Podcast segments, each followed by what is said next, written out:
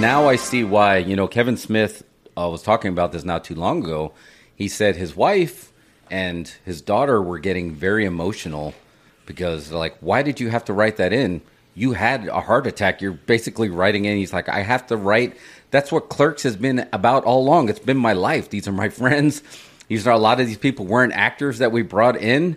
I have to write about my life, and I just had a freaking heart attack, and he wrote about it. And I don't know about you, Mario, but like, did you expect to cry multiple times during Clerks 3? Multiple times, not just one time. I did not. And let me tell you, like I, I was texting you the setup to this movie because I kind of I I got there late. It's Fathom Events set this up right, and there was um, no trailers. No. So I like I had to, I ran by the the specs to get milk duds, and so I was coming a little. I was like, okay, it'll be thirty minutes of trailers. No trailers, so I ran in a little bit late.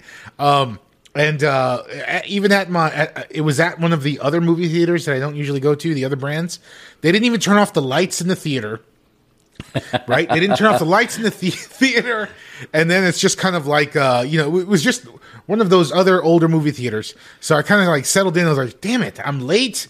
The lights are on. What the hell?" But then the movie still got me. You know what I mean? After I o- overcome it, no, I didn't expect to cry twice at Clerks, and there's so much to criticize about this movie if you really want to be a dick about oh, it. Oh, yeah. There's so much you could like point out and poke a finger at, blah blah blah blah. There's a lot of strange things, but it kind of comes together in the end. And you might, I think anyone would, if someone said this was a bad movie, I'd be like, yeah, I can understand why you think that. But um, Yeah, that's the thing is like I, I you wouldn't say that uh it's it's a great Kevin Smith Clerks 3 movie. I'm not going to say that all of a sudden you're going to start oh man there's whispers for an Oscar campaign. No, that's not what this is about. This is a love letter to the View Askewniverse on where it started and where it ended. And so we got them in their 20s, then we got them in Clerks 2 in their 30s, and then we get them here in their 40s. And I, I do have to say, and this could be controversial, I like this better than Clerks 2.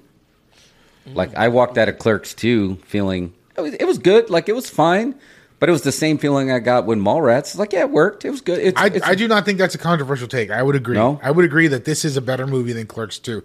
But only because this this is like uh, this is like Rocky Balboa of Clerks. Yes, that's and like Clerks is Rocky, uh, Clerks 2 is Rocky 4.